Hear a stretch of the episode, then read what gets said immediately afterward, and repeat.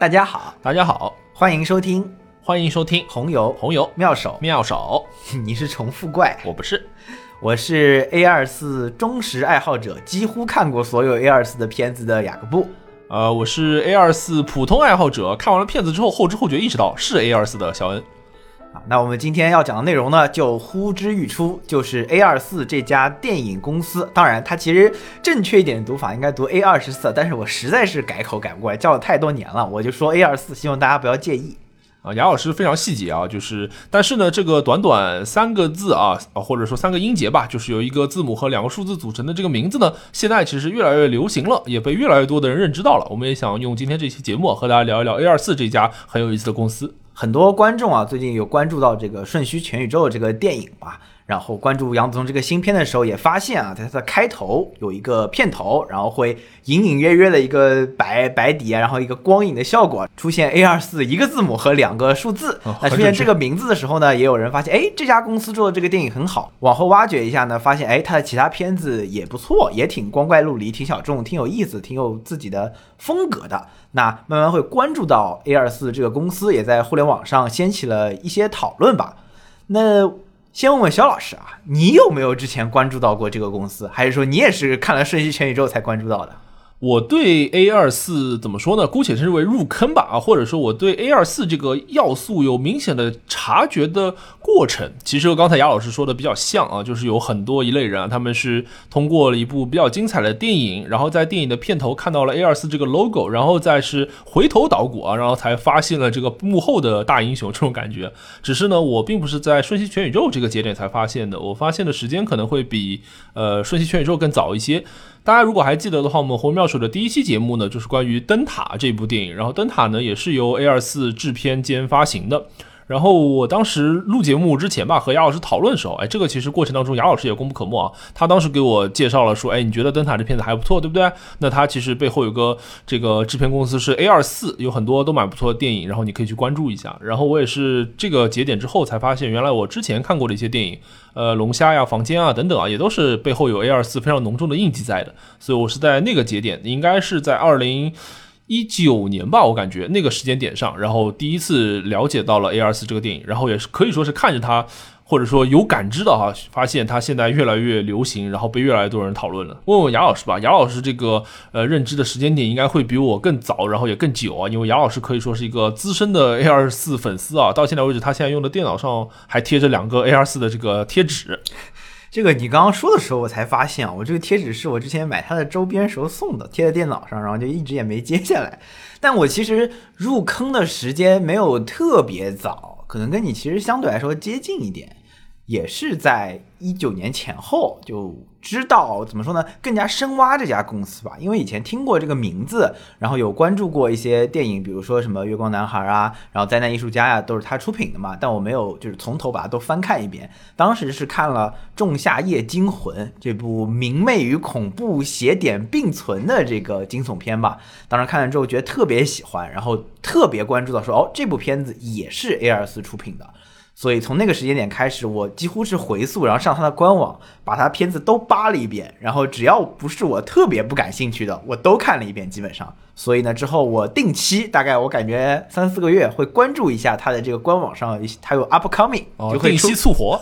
会出现什么 upcoming 什么什么片子，而这个片子一般不太好找，也不会上院线啊什么的，就什么流媒体网站上也不一定有啊。然后反正就会想办法去找到这部片子去看一看，几乎几乎吧，我觉得是几乎是每部必看的这个程度了。最近刚刚看了新出的那个 Man 啊，男人啊，这个蛮蛮邪典的一个怪恐怖片，里面男人生男人的。这个五连狂声的场景也是在豆瓣上掀起了一些讨论啊。那通过我们刚刚的这个描述啊，其实已经隐隐能透出这大概是一家怎么样的公司了。哎，我觉得如果用一两个关键词来形容的话，用我我这边来说的话，可能它就是一个小众独特啊这种感觉。但是我还看到一个各大媒体吧对 A二十四 的报道，一般都会用酷这个字来形容，甚至有很多人说它它现在是现在当世纪下最酷的北美电影公司。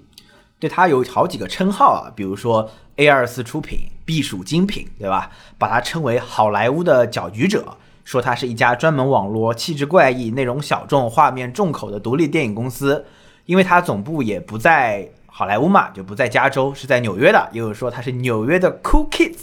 是一个酷小孩，就各种各样的这个词儿都套在他的身上，你就能会对他有一个具象化的一个大概的认知。那它本质上呢是一个以电影发行起家的公司，现在也慢慢参与到电影的制片以及电视剧的制作上。那还有一个挺重要的特点的话，就是它在品牌塑造上非常成功，包括社交媒体的运用上呀，包括衍生产品，甚至于说播客的开发上啊，都是非常全面的，然后让大家对它的这个整体的风格非常喜欢。也有人说选择了这个 A 二十四， 其实你是选择了一个或者说生活方式，或者说你选择了一个想成为的这么一个呃方向，就有点这种感觉了。这个我感觉有点像前面会讲到，它像是一个纽约的 cool kids 嘛，这种感觉，它其实背后带有很强烈的对于传统好莱坞或者说现在这个当代流行的一些叛逆的精神在，所以它就像雅老师说的，如果你选择 A 二十四 或者说你喜欢 A 二十四， 很大程度上是因为你对他的这种叛逆独立呃反抗的这种精神会有一些认同，而他去选择的很多的作品，从我们刚才提到的一些陆陆续续的或小众或出圈的名字，其实你也会感受到他不是一个呃去追求比如说流量或者说爆米花或者说时尚这种效应的公司，他更多的会着眼在一些非常不入主流的话题上吧。对，如果我们以现在的时间点倒叙的话，就是他出品的一些电影啊，包括制片和发行的一些电影，我我就不说一些什么很具体的数字了，其实也不会有这个很大的作用的。但是有一些电影你会发现，有一些它发行或者制片的电影对它的发展过程，或者说对它的整个风格的塑造会有很强的这个效果。比如说啊，二零二二年出品的《瞬息全宇宙》，二零二一年出品的《米纳里》，就是斯蒂芬·元，你最喜欢的斯蒂芬·元演的这个《米纳里》啊，麦克白的悲剧。那二零一九年出品过的《仲夏夜惊魂》恐怖片，别告诉他奥卡菲娜演的那个剧情片也拿了很多奖啊。然后包括我们最爱的《灯塔》，像一八年呢有这个著名的恐怖片，也是肖老师的入坑作之一啊，《遗传厄运》。是是是，当年很多人都会觉得啊，遗传厄运到现在为止应该我不是特别确定，但是应该在豆瓣的恐片排行上应该是名列前茅的。是的，像二零一七年有我自己蛮喜欢的《好时光》，还有被称为文艺鬼片的《鬼魅浮生》，还有比较著名的《伯德小姐》、《佛罗里达乐园》、《灾难艺术家》。那在之前呢，会有肖老师刚刚提到过的《女巫》、《龙虾》、《瑞士军刀男》、《月光男孩》。嗯，安娜泰勒乔伊你的最爱，当时还没有那么火爆呢。对，当时安娜泰勒乔伊是这个小演员，在《女巫》里面演的出演的时候，后来你这个演了《后翼弃兵》，你就之后演不了这种片子了，这个片酬完全不一样了。包括再往前，可能整体上更多的以发行为主了，像比较有名的像《机械姬》、《房间》，还有再往前的寡姐出演过的这个《皮囊之下》，还有包括因为它是二零一二年成立的，二零一二年成立之后最初发行的两部电影就是《春嫁》和《珠光宝气》。那这些电影呢部分啊，我觉得可能还是比较有名，得过一些奖，部分呢可能相对小众，在这个圈子里面流传，但整体上呢都对 A 二十四 的风格塑造和发展产生了挺大的作用的。呃，这边我也可以补充一句啊，就是在二零一三一四年的时候吧，然后当时也是 A 二十四 慧眼识珠，然后有一部电影是《宿敌》，然后《宿敌》呢，当时是由这个杰克·吉伦哈尔主演的。呃，他的导演啊，当时还是名不见经传的丹尼斯·维伦纽瓦。那现在就像刚才我们讲到的安娜泰勒·乔伊一样，其实无论是杰克·吉伦哈尔还是维伦纽瓦，现在都已经是可以说是顶流的人物了。这也再一次证明了，在很早期的时候 ，A 二十四 就有他独到的眼光，然后去选择那些呃适合他的品味，以及能够呃以及那些真正精彩的作品。那我们其实就会不禁好奇了啊，这样一个纽约的 cool kids 啊，就是一般我们都会知道啊，一个神神叨叨的这个很叛逆、很独立的、很怪诞的这样一个孩子，他一定的会有一个特别的童年经历啊。那对于这样一个人格化的公司而言呢，我们就不禁好奇，究竟 A 二十四 它的诞生又经历了怎样的波折，它是怎样会发展成现在这个样子的呢？简单讲一讲 A 二十四 创立的故事啊，顺便讲一讲它为什么会起这么一个怪名字，这么一个字母加数字组合的，好像看上去也不知道是啥的一个名字。这个名字就有点像伊朗马斯克给自己的孩子取名字啊，也是这种什么数字加字母，这很怪，听名字就很怪了。在二零一二年的时候呢， A 二十四 的三位创始人啊，丹尼尔·卡茨、大卫·芬克尔和约翰·霍奇斯呢，离开了自己的老东家，创办了一家独立电影公司，就是 A 二十四。那原因呢，就是他们觉得北美电影市场乏善可陈啊，觉得没什么意思。其实你沿用到现在，其实也可以看到很多大公司都在做一些比较呃保守的决策，拍一些流水线产品、爆米花产品，或者说拍一些续集，做一些稳妥的选择。在这个风格的拓展上，其实不会比如说花很大的价钱，或者说把这个战略策略上就是往一些呃扶新导演呀，或者说呃扶一些就是类型片这个方向上走吧，或者说不作为主要策略，其实现在也是这样的。这个现象应该在所有领域的头部公司当中应该都是一样的，只是在这种比较强调艺术创作和自我表达的场景或者说行业当中哈，如果大公司失去了这种创作活力的话，可能就有很多人要跳起来做反叛了。没错，当然也不是说所有人都不这样，或者说完全不做这方面的事情，只是相对来说比较少，或者说不作为公司的主要战略方向嘛。那当时呢，三位创始人就创立了这家公司。那其中非常值得一提的是啊，就是丹尼尔·卡茨算是这三个人里面的怎么说主心骨，或者说相对相对重要一些的人物。他之前呢是就职于狮门影业。狮门影业如果大家有印象的话，他最著名的出品的作品就是《电锯惊魂》系列，还有《人皮客栈》。那其实《电锯惊魂》和《人皮客栈》就在这个邪典，也不能说邪典吧，就恐怖片里面，在当时也是掀起了风潮，然后包括现在也是在一些比较独特的恐怖片领域会做一些拓展。那肯定感觉到也影响到了丹尼尔·卡茨这位创始人之后对待 A 二十四 的一些态度和投资的，或者说选择片子的方向。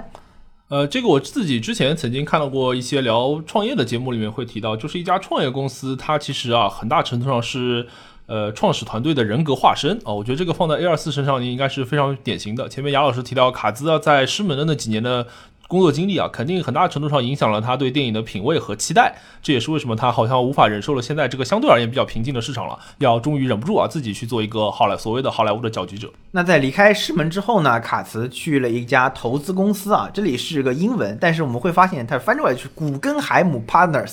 这个古根海姆呢，其实就是古根海姆美术馆的那个古根海姆，就是那一个一个老板啊，然后进入了电影投资的这个行业嘛。那在制作了多年的这个大大型电影 I P 的发行之后呢，他就决定啊，要做一家自己的公司。那从古根海姆 Partners 这个合伙公司里搞了一笔启动资金，和两位这个创始人，另外两位啊，大卫芬克尔和约翰霍奇斯呢，创立了 A 二十四。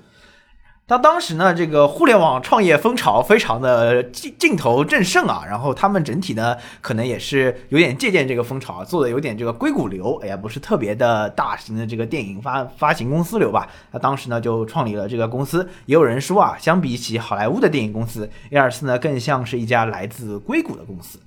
那在之后呢，他们不是拿到了这个资金嘛？当时呢，拿到这个投资的时候啊，三位创始人正在意大利的一条公路上飞驰。那刚才雅老师其实会提到，就是这一段经历啊，其实给三位创始人，我感觉啊，已经具备了创业需要的一些非常多的元素啊，就比如说有自己独到的品味，然后有自己的理念，以及很重要的，已经有了一定的运营资本的能力和这个经历了之后啊，其实感觉距离真正的创业就差临门一脚了，也就是一点点的魄力和勇气。然后雅老师讲到，这三个创始人拿到这个钱了之后啊，在意大利的公路上飞驰啊，真可谓是春风得意马蹄疾啊。那当时呢，就是非常有意思的就是，他们当时在这条公路的名字 Autostrada 二十四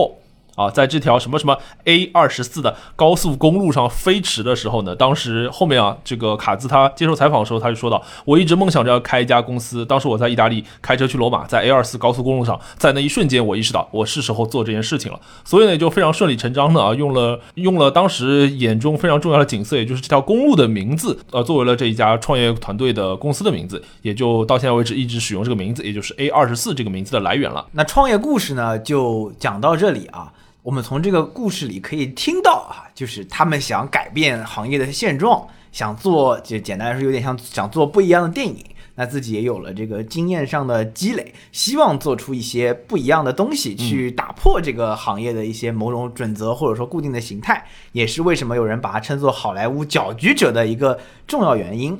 那我们刚刚提了这么多电影啊，包括什么伯德小姐啊、佛罗里达乐园呀、啊、仲夏夜惊魂呀、啊、神奇全球，其实不完全是一个样子的电影吧，他们互相之间还是有些区别的啊。那他们去愿意做的这种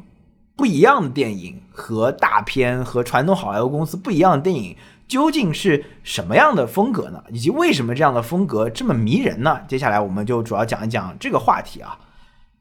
呃，顺着我们刚才提到的，其实把 A二十四 这个公司哈作为一个人格化的形象，它是一个来自纽约的酷小孩这种感觉，我觉得其实是非常准确的，因为从它的选址上你其实也可以看到，刚才雅老师也提到了，它没有把自己作为一个电影公司，没有放在比如说呃好莱坞啊、洛杉矶啊之类的地方，而是放在纽约啊，其实也表现出了自己这种呃独特立独行的气质吧。然后讲到 A二十四 的电影为什么那么迷人，我觉得其实和这个整个创始团队和整个公司的气质是脱不开的，或者说它其实是同一件事情啊，在我的理解下，就是它的电影中去强调或者说去尤其善于去运作和表达的，其实也是那一类来自于天南海北不同地方的坏小孩或者酷小孩这样的形象。比如说雅老师刚才提到的伯德小姐，她可能关注的就是一个小镇女青年吧，想要进入或者说与大城市之间的产生一些矛盾，或者佛罗里达乐园，她描述的也是一些住在汽车旅馆的可以说是相对比较艰难的生活的人。那以及二二四可能到现在为止最出圈的一些作品，比如说月光男孩，她描述的就是性少数群体或者黑人群体的一些生活的情况和困境。那包括刚才提到了现在呃非常爆款的这个瞬息全宇宙，她讲述的也是这个华人家庭的很多这个华人家庭的一些亲情啊，或者说一些文化融入方面的话题嘛，包括雅老师提到的很多喜欢的作品 A二十四 几乎啊，他去针对的或者说他去强调的都是这种比较小的人物。但是呢，你从比如说月光男孩，从伯德小姐，或者说从佛罗里达乐园这些小的角色、小的人物的命运的身上，他又会帮你提炼出一些比较巨大的共通的普世性的价值。比如说啊，比如说啊，比较典型的，我们还是用《瞬息全宇宙》来举例的话，呃，最后还是会上升到类似于爱啊、亲情啊、血浓于水啊这样的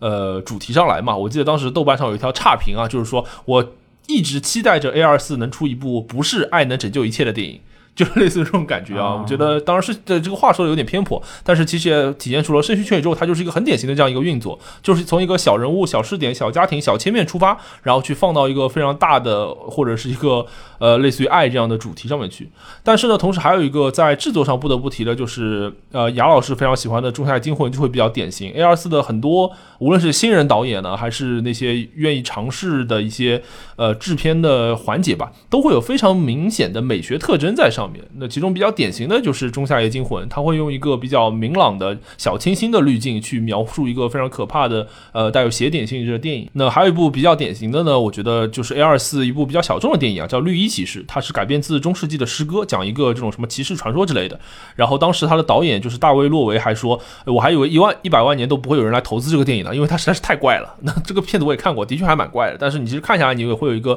非常独特的这种美学体验。呃，所以我觉得让我来总结 A二十四 的电影为什么这么迷人呢？我可以总结为这样几个元素，我觉得就是小众或者说边缘群体，加上唤起共鸣的主流情感，加上鲜明的美学风格，这三个特点呢，构成了我们姑且称之为 A二十四 的宇宙吧 ,A二十四 宇宙的一个非常重要的三个维度，然后会让我们觉得 A二十四 的电影有它独特的气质，就和它自己本身的这个形象，就是这个酷小孩的形象就非常相近。对，我的这个风格总结其实跟你差不了太多，因为他们整体上还是的确是比较有共同点，或者说比较类似的。因为之前有一个采访啊，采访了《月光男孩》的导演巴里·詹金斯，他说啊，如果我告诉你我要在好莱坞开一家工作室，而我打算投资的第一部电影讲的是一个妈妈吸毒成瘾的黑人同性恋男孩的故事，哎呦我的妈呀，这会不会被和谐掉？你会说这个主意听起来很棒吗？大概不会，但 A二十四 就会。这其实就已经透露出你刚刚讲的那个特质了。然后我我我自己觉得是呃，可能会在具体的这个侧重点上有一点点区别。就比如说有一些电影呢，我觉得它是更侧重在就是看见怪人啊，就是聚焦于这个人的身上。比如说你就是你讲述的这个对象，你的这个故事的主角，他的经历其实基本上就决定了你这个电影大概是什么样了，他的风格化特点在里面可能相对来说相对来说弱一些。比如说刚刚讲到的伯德小姐，这小镇女青年，叛逆小镇女青年，还有那个新片啊，这个红色火箭，讲的是一个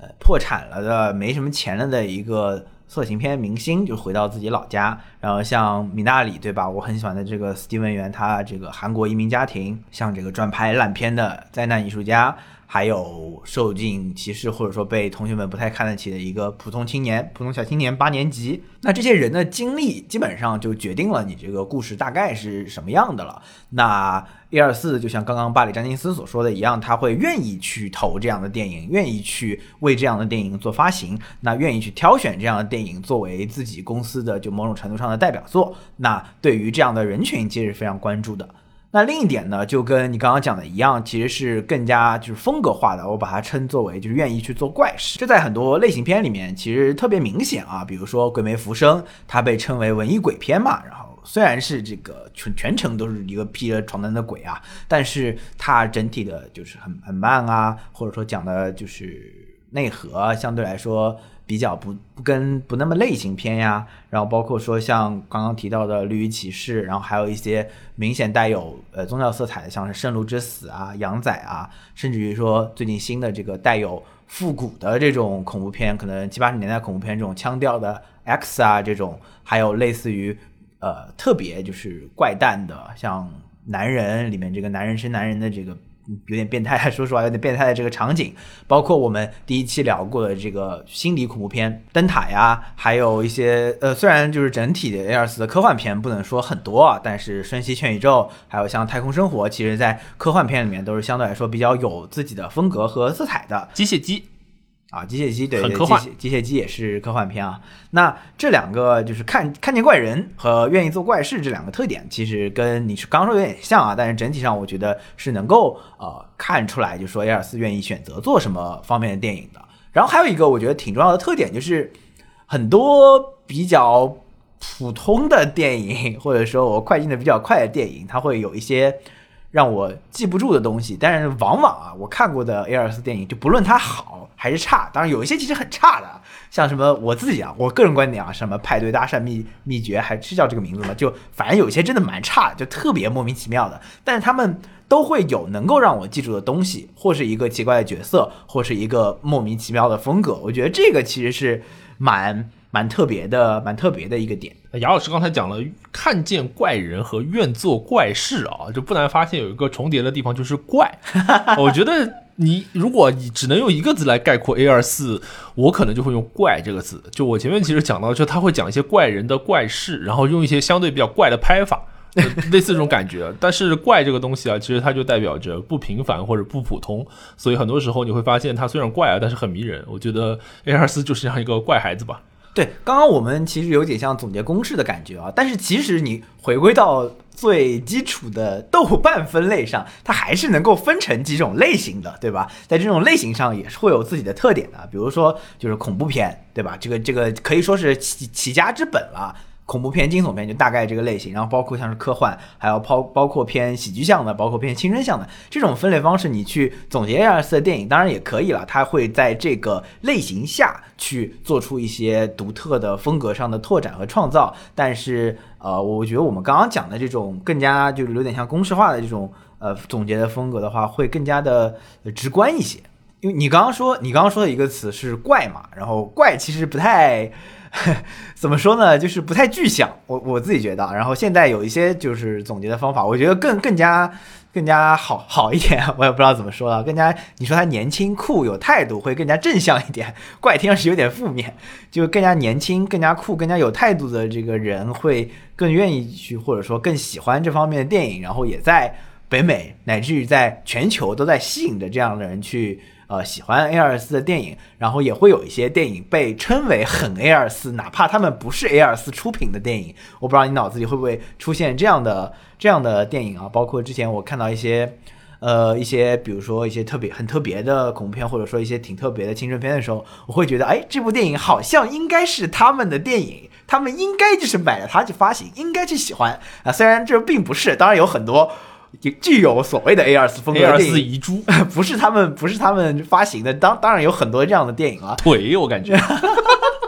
哦，我们哎，这说你说实话，我觉得我们之前聊过那个钟孟宏和黄信尧的电影里面有一些像像像周梦红的处女座停车，然后包括呃后面我们聊到他们那一派的人那个腿，其实其实我感觉可以买下来发行啊。但 A二十四 其实不不太买亚洲电影的，就不太买就是亚洲出品的电影的。这个别告诉他是北美出品的嘛，虽然也是讲的是亚洲故事，里面讲的都是中文，但但他其实还是整个买手区域还是集中在北美。也有人会说他是北美的就是怪诞电影的精品买手店。我觉得用买手店这个概念来呃类比 A二十四 的工作其实非常贴切啊，因为买手店它的工作啊，其实或者说买手店的主要竞争力啊，我的理解啊，其实就在于两点，呃，它可以在非常大的范围里面帮你去挑选非常精彩的产品，然后第二个呢就是它布置或者说运营推广的这个能力，然后它可以把这些精彩的产品也好作品也好布置在自己的橱窗里面，或者以它认为最有效高效的方式去贩卖。这个其实和我们你一般会认为比如说服装类的或者是一些奢侈品类的买手店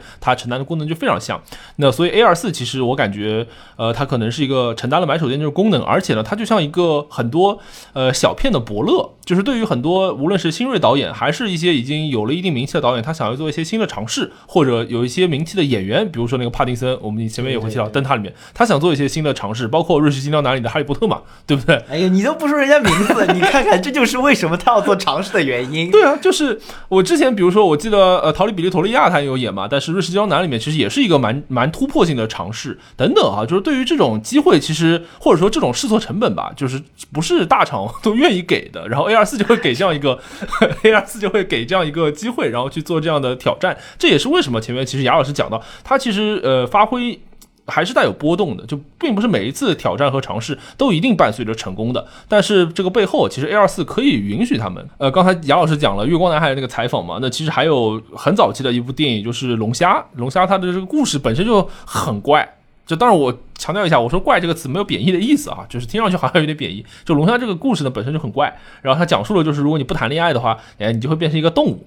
然后那个男主角就会选择那个我要变成龙虾，然后那个男主角就是科林法瑞尔，然后他在以前接受采访的时候他就会说到，如果不是因为A二十四啊，这些独特的故事可能就不会永远都不会出现在大荧幕上了。我觉得这个其实也是 A二十四 很吸引人的一个很重要的地方，而且就像我们刚才讲到的，它吸引的就是那些呃很独立呃或者很特别的一个群体。呃，比较典型的就是 A二十四 最出名的那个出圈的这部作品，也就是《月光男孩》。因为《月光男孩》这部电影，它在呃很多重大的奖项上面会有一些光环在嘛。那包括其实那一年的奥斯卡最佳影片颁奖的时候，还闹出过一个乌龙，就是从信封里面一开始掏出来的是《爱乐之城》嘛。然后我记得《爱乐之城》的主创团队都上台，这个呃致谢词都讲了一半了，后来突然说啊搞错了，其实这家电影是《Moonlight》。然后所以这个当时也闹了这个很尴尬的事情，导致这个本身就已经呃很出圈的电影啊，又多了一些热门和话。话题，但是其实很多人都不知道的是，《月光男孩》这一部作品在一开始啊，在 A二十四 内部其实并不是一个很被看好的作品。那在第一个周末上映的时候 ，A二十四 仅仅安排了纽约和洛杉矶四家艺术院线去放。它本身其实还是一个呃比较慢节奏的文艺片啊，甚至我还看到过一个《月光男孩》的评价说它是黑人版的王家卫。好的。但是啊，后来就是这个呃很小区域内很小规模的这个放映之后啊，就反馈而来的这个平均上座率啊，然后在社交媒体上的口碑啊等等啊，哎 ，A二十四 的数据部门他们有个专门研究这种数据，然后做出快速决策的这个部门啊，听上去就很互联网。然后呢，就马上就是意识到这部电影其实还有很大的这个发酵和这个呃爆炸的这个空间在的，也就是呃内部很快的讨论一番之后呢，展映部门就把这个《月光男孩》的排片啊扩展到了全部的呃扩展到了全国的院线。从纽约、洛杉矶开始，然后覆盖到了全国，然后整个宣发公关啊，全部都加入了相关的这个讨论。那也是经过了这些精确的引导，使得《月光男孩》这部电影从一开始的相对比较小众的呃艺术影迷的圈子啊，就外溢到了很多少数群体啊、黑人观众啊，然后还有很多的这个标榜独立的、呃先进的、年轻的群体当中去。那最后呢，就刮起了一股全国范围内的观影热潮。那最后呢 ，A二十四 也是在这个呃非常精彩的运作下吧，然后以四百万美元的成本，然后博得了六千五百万美元的票房，那同时也在那一年的奥斯卡拿到了最佳影片这样一个可以说是殿堂级的殊荣。所以从这一系列都可以看到 A二十四 通过它精准的品味和高超的操作以及迅速的决策吧，然后能够把这一类相对比较小众的电影推向真正喜欢他的人，而且能够不停的持续发酵这部电影的影响力和口碑，最后呢就让所有人都会觉得啊 A二十四 推出的电影很酷，然后最后最后呢酷的电影多了啊，这个公司就变酷了，就是这样一个感觉。我用一个互联网黑话，请说，就是这个公司的底层逻辑打出了一套组合拳。这个组合拳呢有三个内容，第一个就是创作者生态端。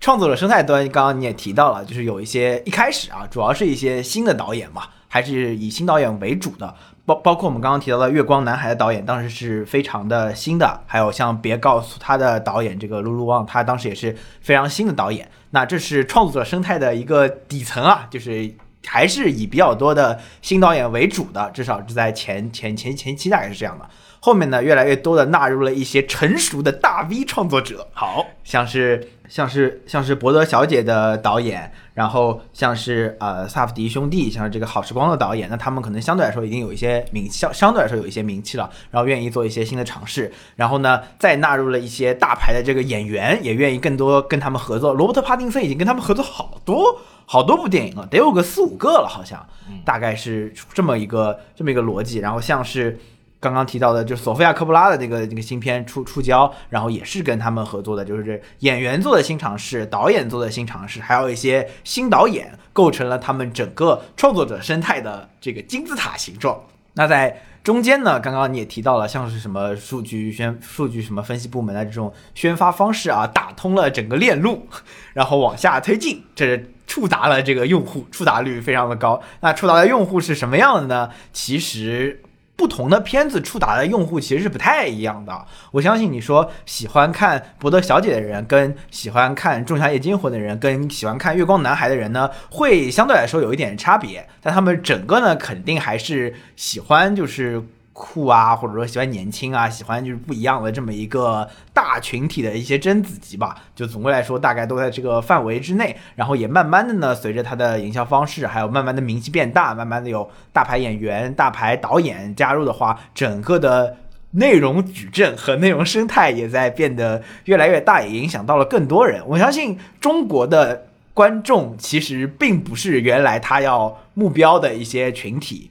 尤其是瞬息全宇宙的很大的这个影响力会落在杨紫琼身上嘛，对吧？不太会是两位丹尼尔的导演，丹尼尔关还有一个我忘记他叫啥了，就他们也是那个瑞士军刀男的导演嘛，不是两位这个导演的粉丝吧？一般你就总是听说杨紫琼拍了个科幻片，哎呦呦很有名，就对吧？总会去看一看，然后可能会通过这种影响力的扩大去慢慢的让自己的生态变大，但是还是在里面稳住了，就是所谓的基本盘，稳住了这个整体的风格，然后只是慢慢的试图把这个市场和蛋糕做大的这么一个过程。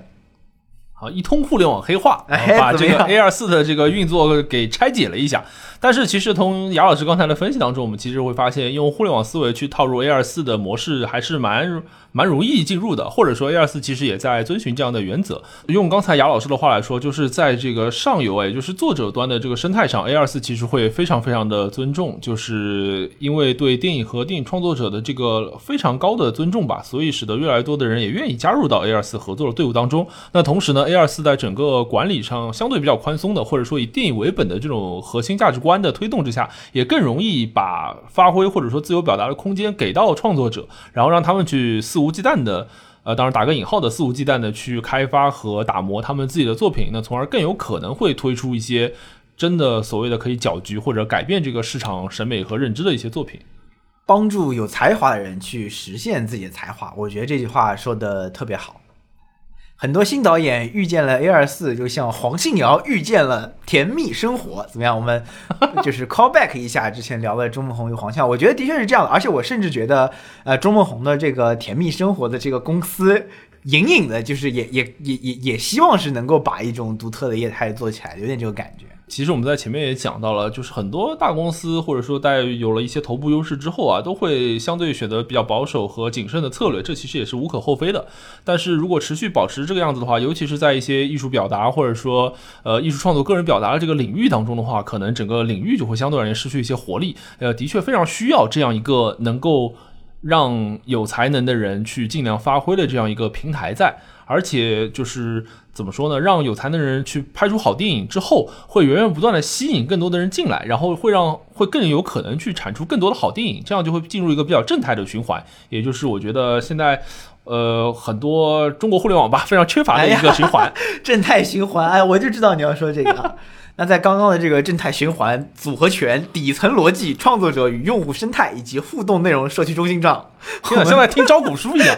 有这个甜蜜生活的招股书、啊、我的妈呀。然后在这个里面呢，其实有一款我们刚刚讲的其实比较少，就是它的这个市场营销组合拳。刚刚因为你提到的这个什么数据分析部门啊或者怎么样的，整体还是在为这个电影的就是最传统的这个发行在服务的，有点这个感觉啊。但是 A 二十四 被大家就是夸赞或者说被更多人喜欢的一个点，就是它作为一个厂牌更加出圈了。因为的确也是啊，我们平时看电影的时候，其实开头都会写它是什么出品公司的，然后你如果是发行公司，如果你比较重要的话，你也会有这个两三秒的自己的 logo 出现，对吧、嗯、我们可能会注意到什么华谊兄弟，注意到万达、嗯、但你可能也会注意到这个什么宁浩的这种坏猴子影业这一闪而过的场景。文牧野电影里面应该就有坏猴子影业，我的印象里啊。那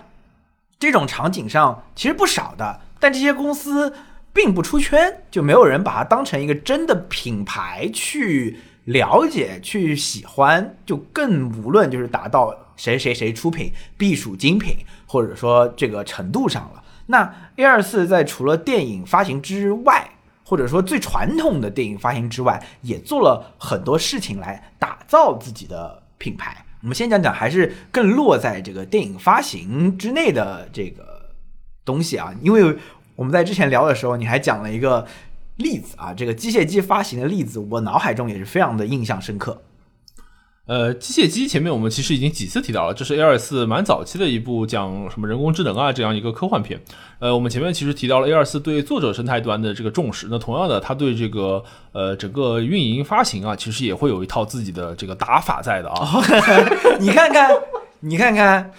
打法组合拳怎么样、呃、我愿称之为互联网加买手模式、哎、我, 我这个我这个我这个话运用的还不是特别熟练，你看我刚刚其实还有点生疏的啊，但要是这种公司大佬过来，肯定这个组合拳打比我顺多了。呃，是这样的，就是比如说啊，我们以机械姬的这个运营和宣发为例啊，当时 A 二十四 呢就是做了一个非常有意思的尝试，就是说那个时候在二零一五年的西南偏南电影节上期间，如果啊你在美国德克萨斯州使用约会软件 Tinder，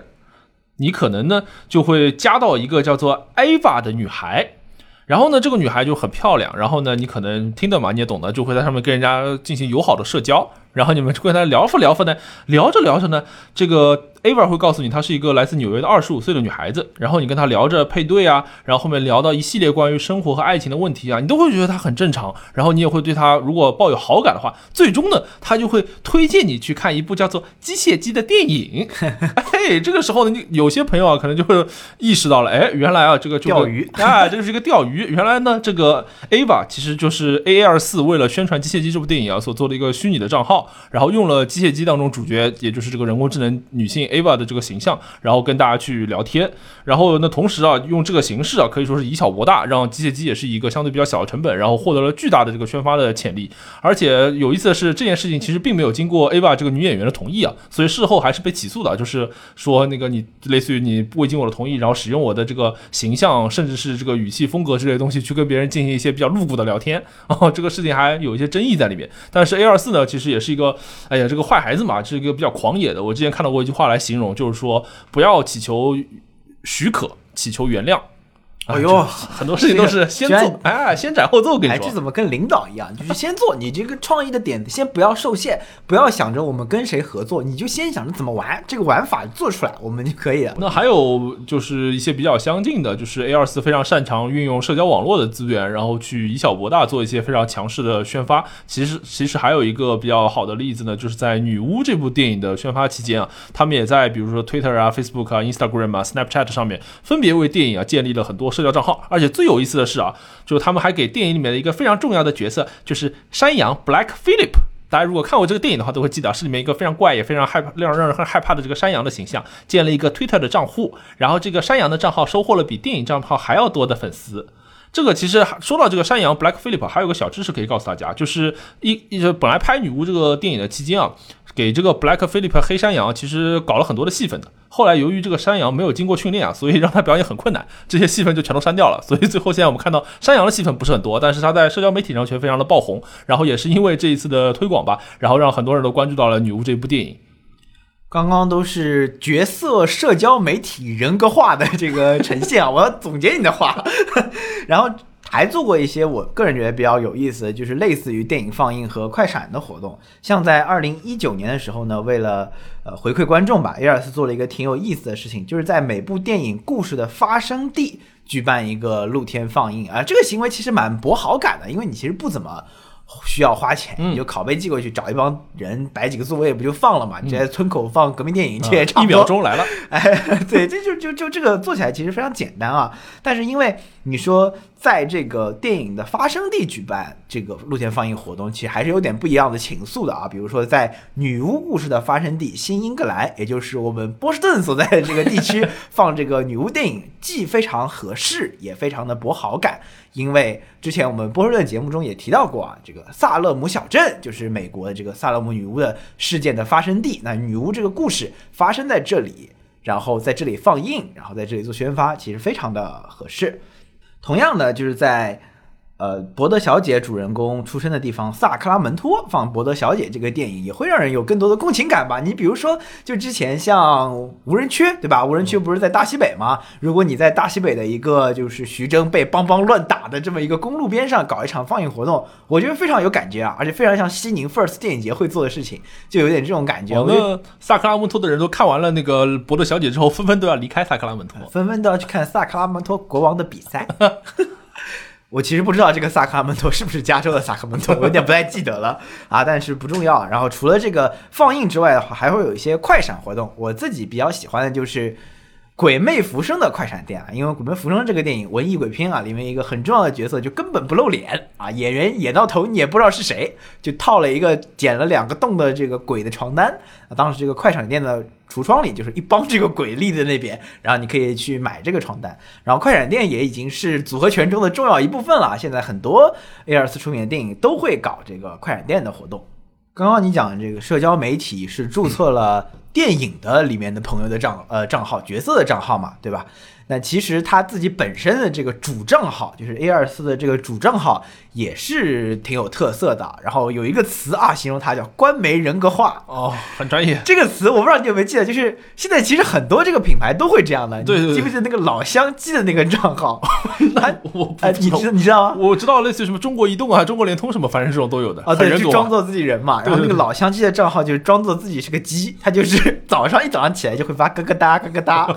然后就会咯咯哒咯咯哒。然后他那个老板好像叫树丛轩吧，就在底下回你又在摸鱼，他就咯咯哒咯咯哒，就整天说一些这种莫名其妙的怪话，装作这已经不是人格化了啊，这个是官媒鸡格化，装装作一只鸡。然后包括这次呃特地去看这个 A 二十四 的 ins 账号，因为我们啊、呃、国内没有账号嘛，看 ins 账号也挺有意思的啊，像他那个 ins 的 moments。能够做储存嘛，在自己的账号里面做永久的展示。它那个 moments 里面的第一个 moments 系列呢，就叫 A 二十四 好像啊。这个 A 二十四 里面就是各种各样这个粉丝粉丝在全国各地看到的 A 二十四 这三个东西，就比如说他在一个什么停车位边上看到 A 二十四， 他就拍下来啊 at 这个 A 二十四， 他就快转这个 moments， 然后把它存在了自己的这个精选集里面。哎，我这个中英文乱换，因为这个 ins ins 有很多这个中文我也不太知道不太知道怎么讲，它就存在这个里面，也是一个有点埋梗啊。然后包括这次男人这个新电影 Man 的宣发也有一个这个活动，大家就拍一些什么男厕所边上的这个 Man， 然后包括一些什么加油站里面的这个 Man， 就各种乱七八糟的 Man， 更衣室的 Man， 然后拍下来啊，艾萨还有转发，他问那些粉丝们什么是 Man。粉丝们就拍下就是身边的这个面，这就是面，就给他看，就这种这种有意思的互动啊，也建立了他的互动内容社区中心，然后形成了这个组合圈中的重要一环啊。这个形式我们中国的这个互联网用户应该非常熟悉了啊，让我想起了以前过春节的时候，支付宝集五福。对吧？就是你对着福字去扫，就会送你点福之类的，就跟你刚才说什么对着 man 去扫，然后呃对着 man 去拍啊，然后就发给他的官媒之类的。就这个你其实很多东西你都看到过的，但是它落在一个电影公司上，然后集合在一个账号上，或者说集合在一个电影的宣发手段上，你会觉得它是有自己的独特特质的。你我相信就是你说很多的玩法可能国内的电影公司也做过，不不是没有做过，其实有些什么啊、呃、有声海报呀，一些线下快闪啊，我觉得做的也蛮有意思的。但是你呃，一个是落在一家集中落在一家电影公司上会有不同的感觉，还有一些可能是跟他自己本身的气质更贴合了，就相对来说这种有点小怪啊、小有趣啊、小梗的这种气质贴合上了，你会觉得更合适。我觉得是这么一个这么一个概念，大概。对，就是你会发现刚才我们讲到的很多 A 二十四 的这个营销方面的呃做法吧，它其实也不是一个特别传统或者特别正派的做法，很多其实都是有点这种怪里怪怪兮兮的这种感觉在里面的。这个如果你还接着说它的营销的方案的话，其实还可以提一个，它 A 二十四 啊经常会给自己的电影做一些实体的周边，一般来说呢都是呃自己这个影片当中非常标志性的物件。那打个比方，比如说非常流行的这个瞬息全宇宙，那它这个周边如果大家看过电影的话就会知道里面有一个香肠手宇宙，然后它就会卖那个香肠手手套，然后就可以戴那个手套，然后扮成那个宇宙里的香肠手怪。然后同样的还有比如说瞬息全宇宙里面最后会有很多那个呃 Google 的那个 eye 嘛，就是那个眼睛的那个贴纸，对对对，然后同样这个东西也会去卖。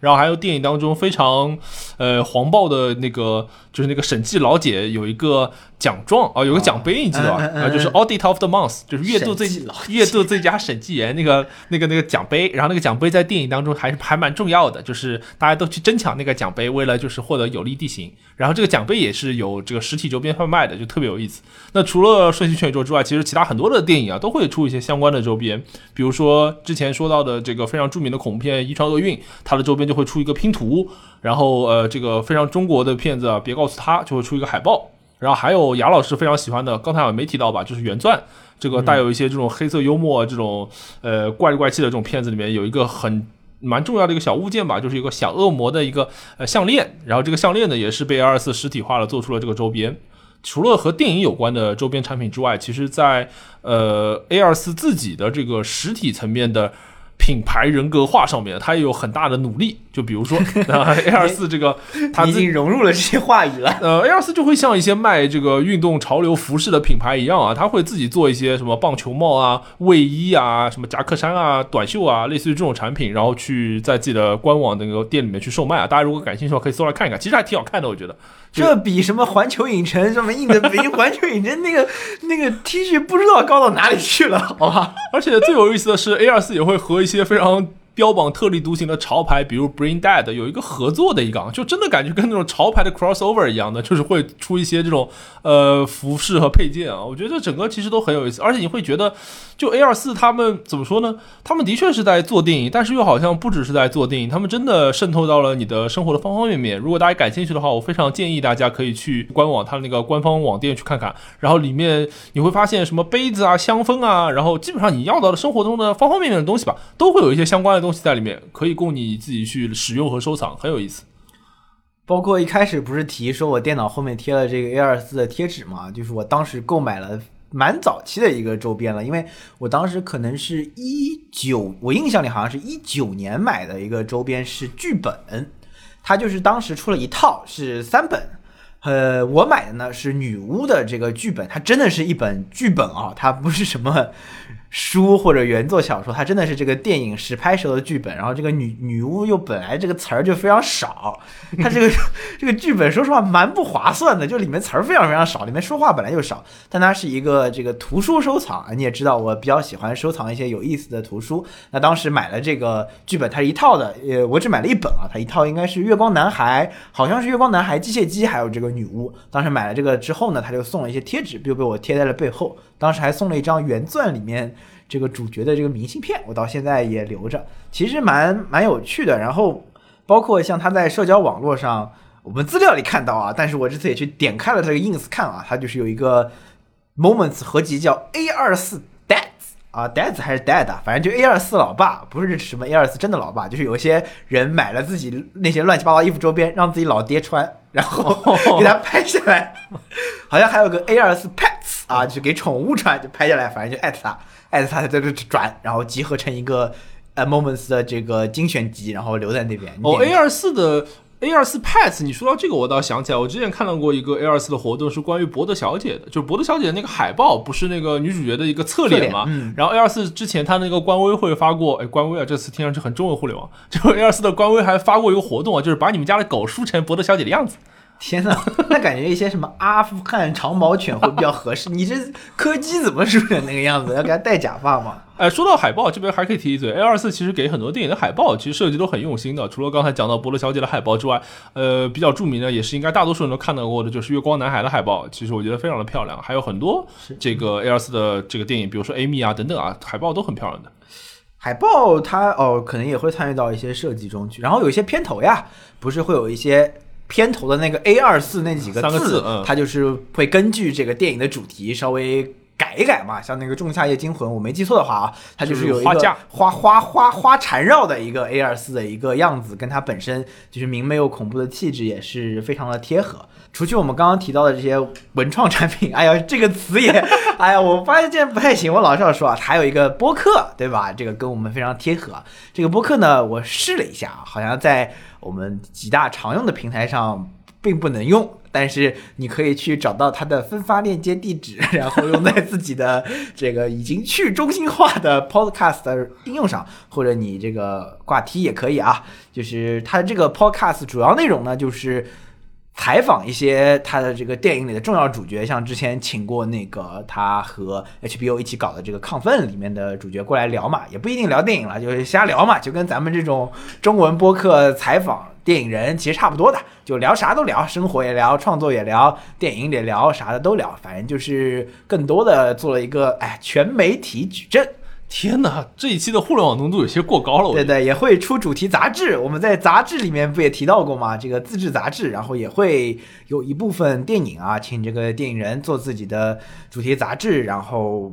也也不能说售卖吧，你肯定也不是指望他赚钱了，对吧？就是做一个小小的有有趣的这种泛制周边，有点像这种感觉了。那这整体的这个衍生产品啊，社交媒体的塑造啊，就会让用户哎，这是。观众、哎、用户一缸，哎，就是，但是真的啊，我觉得用用户这个词其实是有点对的，因为是希望把观众转变成用户，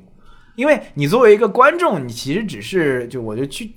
观众是电影院的观众嘛，对不对？你是电影的观众，是电影院的观众，但是如果你我又 follow 了这个社交媒体，我又买它的周边。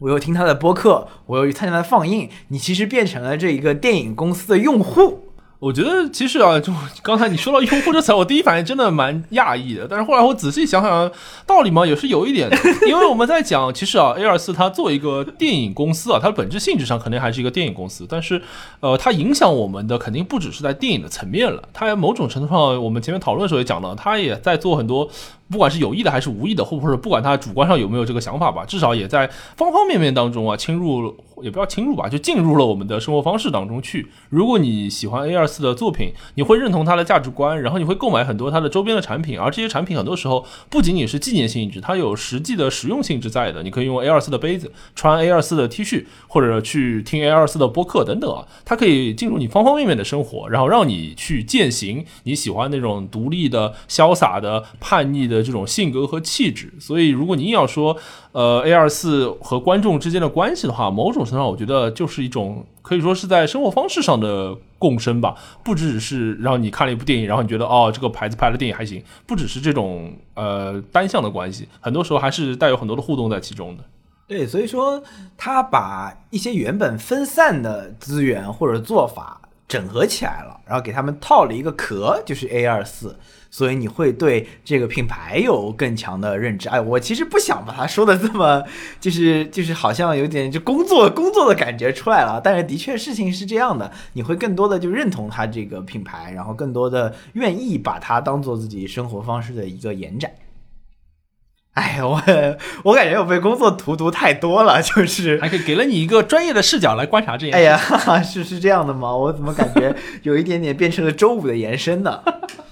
啊，那刚刚讲了很多啊，电影也讲了，这个周边也讲了，风格也讲了。那最后一个小话题啊，就是 A 二十四 现在你可以说它成功，你也可以说它。呃，优秀，但它之后会怎样？或者说，嗯，对于我们来说，我们会希望它怎么发展？会希望它成为一个什么样的公司？呃，因为尤其是在这个疫情的这个大背景之下，其实我们会看到很多的做电影的公司啊，生活的都不算相都不算顺利吧。那之前有媒体报道说 ，A 二十四 现在呢也有出售的计划。但是它的估值啊整体还是非常高的。然后一些潜在的购买者吧，肯定也是一些财大气粗的朋友啊，比如说 Apple T V 啊等等啊。然后呃这个时候其实就会有很多，尤其是 A 二十四 的爱好者，其实就会有一些些的担忧在其中，就是这样一个呃小众的呃叛逆的品牌。它保持独立的一个前提吧，就是它有自己的一个掌控权嘛。那如果进入了所谓的或者被所谓的大厂买断了之后嘛，它很难就保持现在的这种单纯和呃潇洒了。那未来的 A 二十四 是不是也会就是泯然众人，无法再保持现在的气质？其实是很多人去讨论的一个话题。对，而且这并非没有前车之鉴，对吧？就是我我我不多说，其其实之前也有呃所谓的小厂被收购之后，然后。对他的这个创作生态产生过这个影响，那更多的人会去质疑他被收购之后的这个价值。这这其实也不单单出现在这内容创作领域，对吧？很多这个其他的商业领域都出现过这样的情况。简单来说，就是你被买了，然后别人就进了你的这个董事会，你的股东上都是别的人了，你就被控制了嘛。这个这个道理都一样的。天哪，资本和灵魂难道只能二选一吗？我我个人觉得这个答案其实是未必的啊，就是就像我们前面其实提到过的 A 二十四 这个公司，它一开始的这个宗旨包括到现在为止都做得很好的一点，就是让有才华的人真的能够去兑现他的才华。那其实在我看来，如果有一个比较良性的合作，呃，资本的进入应该也能够让怎么说，让一个有才华或者有呃，有追求的公司吧，能够保持它的活力，去追求更好的东西，这可能是一个比较好的模式。那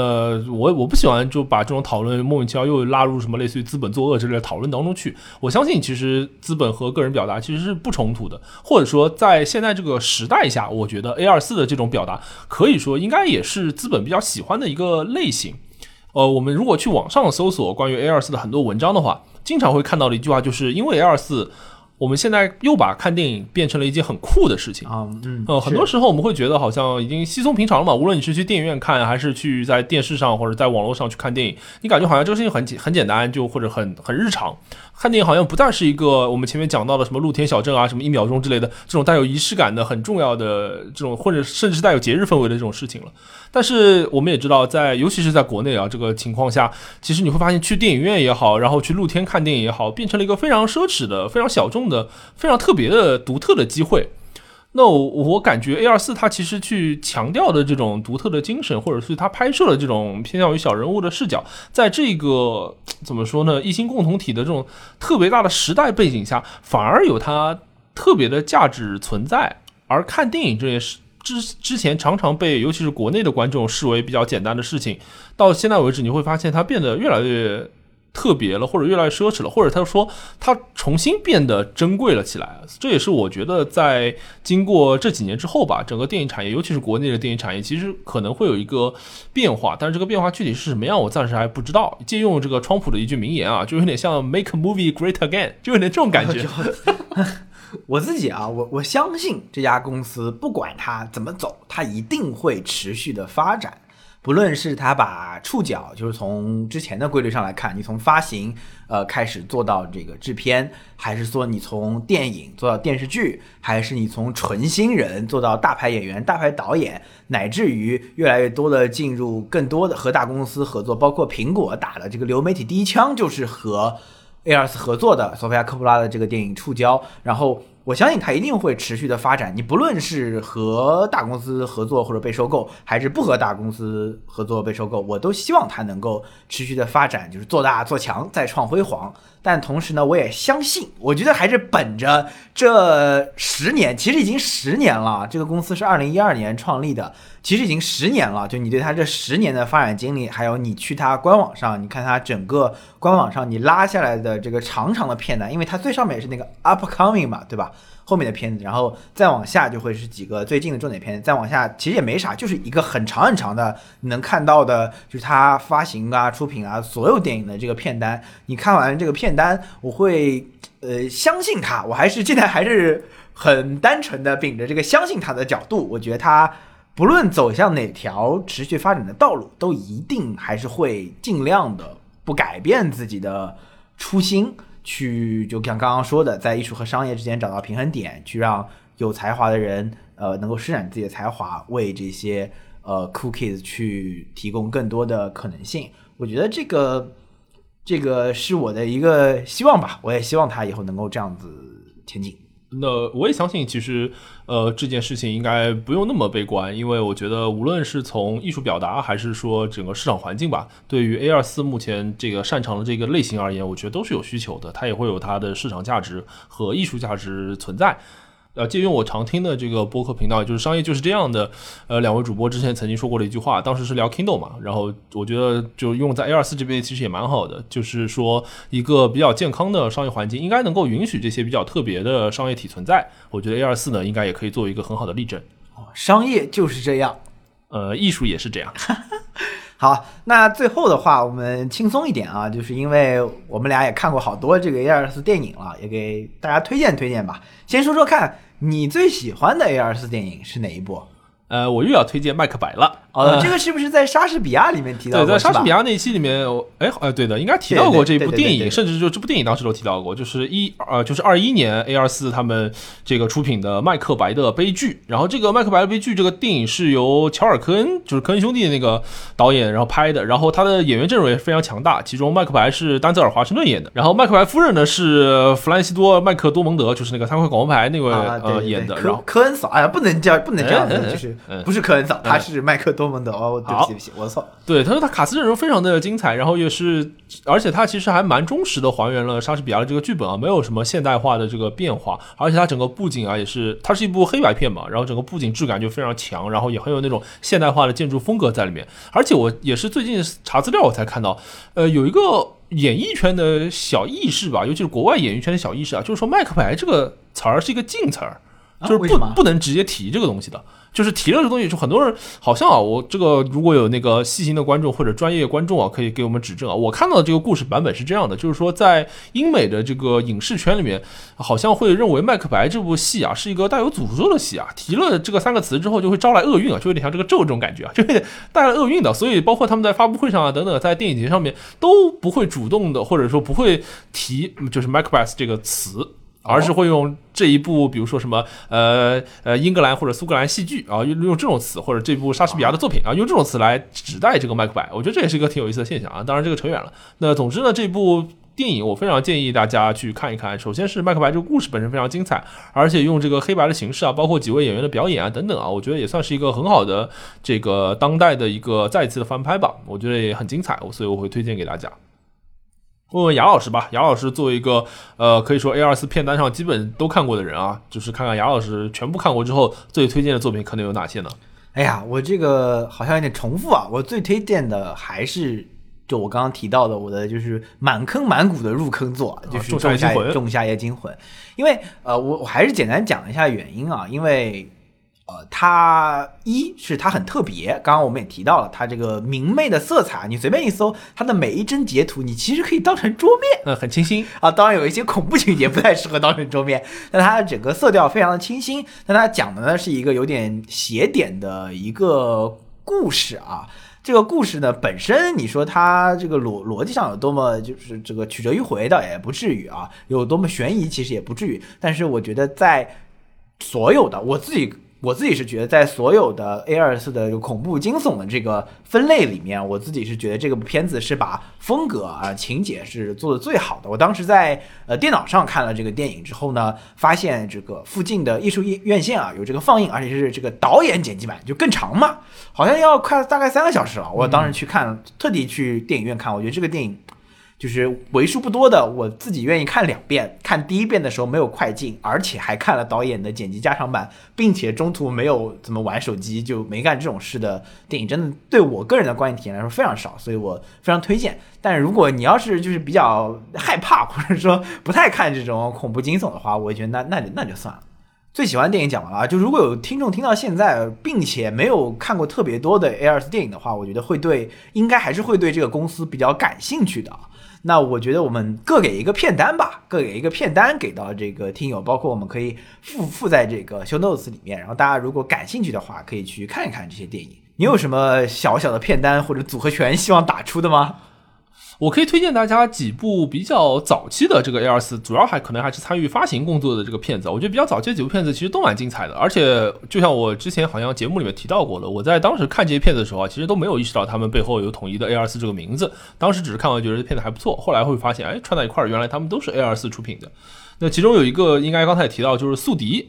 呃，就是维伦纽瓦拍的那个宿敌，然后这个宿敌呢，其实跟最近的有一部印度片宿敌就是撞名了，就很很蛮多片子都叫宿敌这个名字的，呃，国产片有什么什么之宿敌我记得，然后这个维伦纽瓦这个版本的宿敌还是很精彩，然后呃，我非常推荐大家一看，它有很强烈的这个悬疑的气氛，而且这个悬疑感其实会保持到电影的最后一秒去做一个精彩的反转，具体我就不剧透了。然后二零一四年，也就是宿敌的同年，其实还有一部很小众的电影啊，叫《洛克》。我估计很多人可能都没有听说过这个电影啊，是当时还没有成为这个毒液的汤姆哈迪演的一个独角戏，算是他全片其实就是在呃一个宝马车里面吧，好像我记得是，反正在一台车里面，然后整个开车的过程当中，然后去男主通过打电话的形式发生很多事情，然后那个男主的整个生活啊，反正就支离破碎，一塌糊涂，乱七八糟啊，就听上去这个呃就是很很怎么说呢，很让人窒息的这样一个情节。然后这个片子整体就节奏上啊，然后音画上啊都拍的呃可以说非常的抓人。然后还有后面就是机械姬、房间，还有龙虾，嗯，就这几部吧，都是比较早期的 A 二十四 出品的这个作品。然后我觉得其实当时他们即使是在这个纽约的酷孩子刚刚诞生的那个年代里面，这几部片子也可以可以看到它是一个才华横溢的这个未来即将要怎么说呢，这个这个搅动乾坤的所在吧。所以我推荐这几部比较早期的片子。雅老师这个会有其他的呃不同的片子去推荐给对 A 二十四 感兴趣的观众吗？刚刚就讲了这个恐怖片，我我自己觉得是封顶封顶之作啊。但是片单的话，我自己列了一些就是趣味合集，趣味啊，因为我自己蛮喜欢这种轻松有趣的电影的，然后包括一些一些小小的恶趣味也可以、呃、怪的怪的，对对，放在其中，但但不是这种恐怖片、科幻片这种类型啊。我列了其实其实蛮多的，我不一一讲述了啊，但是我可以简单讲一下名字，包括这个。穷困潦倒的色情片演员人生故事的红色火箭，小镇青年这个青春片吧，八年级，呃，由我们著名篮球球星出加内特出演的，哦哦我记得我记得，出演的这个黑色幽默剧集《原钻》，实在是无敌恶气味，从它的名字上你就能听出来的 Dick Long 之死。导演呃，一个回路性质的滑板青年，九十年代中期啊，也是小镇女青年的叛逆之路。博德小姐，有钱的怪人拍烂片，灾难艺术家，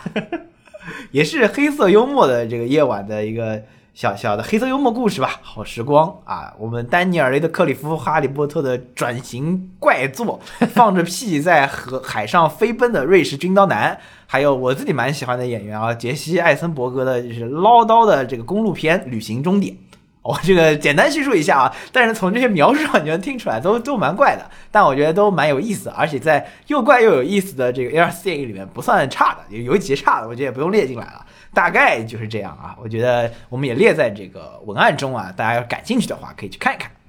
好的，那么以上就是我们这一期的全部内容了。我们跟大家分享了一下 A 二十四 这个公司以及它为什么这么酷，然后它的那些呃经典的作品和一些经典的做法，以及整个一套营销组合拳是吧？这个营销矩阵啊，这个影片矩阵、哎、营销组合拳，哎呀，内容矩阵、哦、底层逻辑和它的组合拳，哦、哎，你看看我我的问题，我的问题。那那希望呢，这个我们都作为 A 二十四 的用户啊，希望能够和这个厂牌能够继续这个呃期待看到它更多的作品吧。希望它的流量池越来越大，用户互动越来越强，整体的就是呃盈利模式